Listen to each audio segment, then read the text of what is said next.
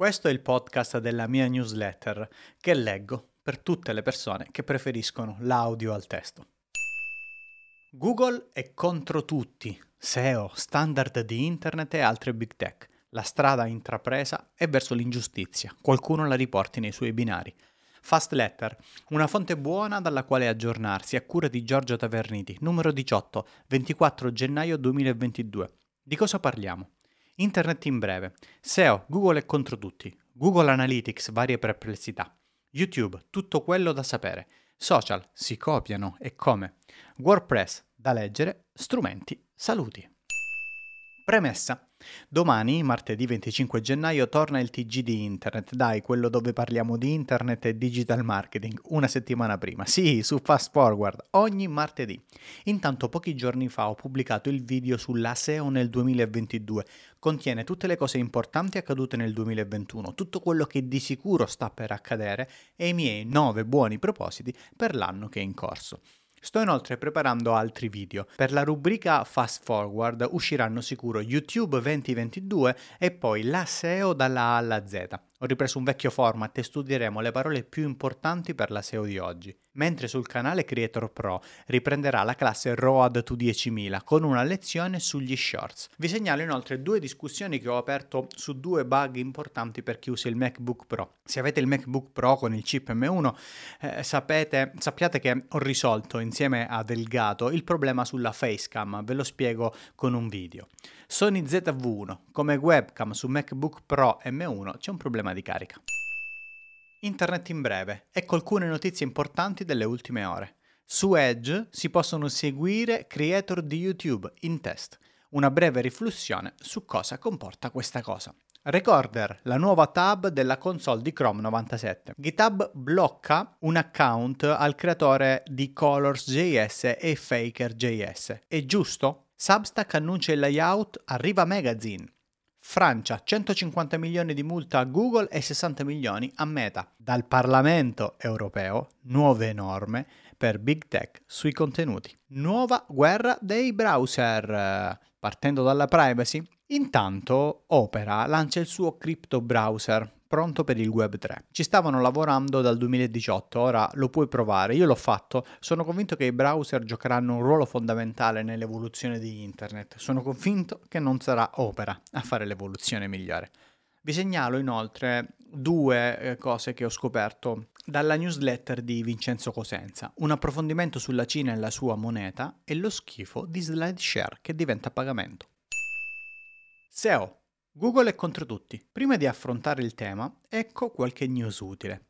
Esperienza delle pagine arriva quella desktop su Search Console, perché, lo ricordo, a breve sarà un fattore di ranking. Un video sulla recensione dei prodotti. Viste le nuove linee guida, l'intervista a John Mueller subito clickbaitata dai siti in lingua inglese, ho deciso di affrontare questo argomento. Index Now ora notifica istantaneamente a tutti i motori di ricerca. Per Google arriva un nuovo meta, Index if embedded, crawl budget, quando effettivamente pensarci, con più di 100.000 URL. Le considerazioni degli esperti su connect.gt sono molto interessanti. SEMrush compra Backlinko e speriamo che lo ripulisca dalle porcate disinformative che ci sono ancora oggi sul sito e sui canali. È importante questa distinzione. Bing lancia un protocollo di indicizzazione e tenta di farlo il più aperto e scalabile possibile, coinvolgendo gli altri. Google lancia un nuovo metaname, Index If Embedded, e questo non è uno standard, non è approvato da nessuno, non è condiviso con gli altri. Così Google è contro tutti, contro chi fa questo lavoro, contro gli altri soggetti coinvolti nella ricerca, contro gli standard di Internet. Io mi chiedo sinceramente, ma nel 2022 è ancora accettabile avere un comportamento del genere? Oramai la lista è veramente lunga. Ripensiamo un attimo al nofollow. Lo ha imposto sul mercato e lo ha reso uno standard. Ci ha detto che lo trattava come una direttiva, ovvero che se noi inserivamo un nofollow, quello era e quello rimaneva. Poi ha cambiato idea, ora il nofollow è a sua interpretazione. Inoltre lo tratta in modo diverso da tutti gli altri motori di ricerca. Sì, ho preso un piccolo esempio, un attributo del tag AHRF, questo è il nofollow, ma è così per ogni cosa. Pensate ad AMP, gli è servito per aumentare la posizione dominante nella pubblicità, lo hanno spinto dicendo che era l'esperienza utente ad essere migliorata, quando sappiamo che non era così per forza. Hanno dato visibilità, poi l'hanno tolto, poi chissà. La riscrittura dei titoli toglie il controllo e fa casini. Gli shorts sono valutati con metriche che non hanno niente a che fare con la qualità con la quale vengono valutate le altre risorse, eppure sono lì. Google Discover è una discarica di clickbait. Stanno iniziando a scrivere pezzi di testi con l'intelligenza artificiale andando così a togliere visibilità a Wikipedia. E dove prende i testi l'intelligenza artificiale? Quali sono le fonti? Dovrebbe essere obbligatorio citarle. Potrei continuare per ore. Davvero. Forse un giorno ci farò un video. Google ha intrapreso una strada verso l'ingiustizia. Qualcuno la riporti nei suoi binari. Google Analytics, varie perplessità. Quattro segnalazioni importanti. Google Analytics è illegale in Europa? Una discussione aperta e condotta da Martino Mosda che sta appassionando tutta la community di Connect.gt. GA4 Attribution Model Update. GA4 Time Period come nuova feature. Google Tag Manager Server Side. Dubbi e perplessità con una condivisione di dati molto interessante da parte di Massimiliano Carnevale. YouTube, tutto quello da sapere. Un video sul più grande cambiamento algoritmico del 2021 ha destato molto interesse tra i e le creator. Questo costringe chi fa content creation a realizzare shorts e community post. Qualche altra news interessante. La condivisione dei capitoli, bella funzionalità. Analytics, video che fanno crescere il tuo pubblico. Comparare i nostri video per tema, nuova funzionalità sulle prestazioni. Come posizionare le luci per i video se hai spazi piccoli. Migliorare il setup delle luci per le riprese una guida dal nostro grandissimo Andrea Sebastiani. Gli shorts finiscono nelle tendenze. Vi segnalo inoltre un canale di shorts di YouTube per farvi un po' venire i nervi. 2 milioni di iscritti, un miliardo di visualizzazioni e video più o meno sempre uguali. Su Creator Pro, uno dei prossimi video sarà proprio dedicato a tutto quello che sappiamo sugli shorts, mentre del Media Kit di YouTube ne parleremo domani, martedì 25 gennaio, nel telegiornale che andrà in onda ogni martedì e dove parleremo di internet e digital marketing una settimana prima. Ecco, questo è tutto quello da sapere per ora. Social! Si copiano e come?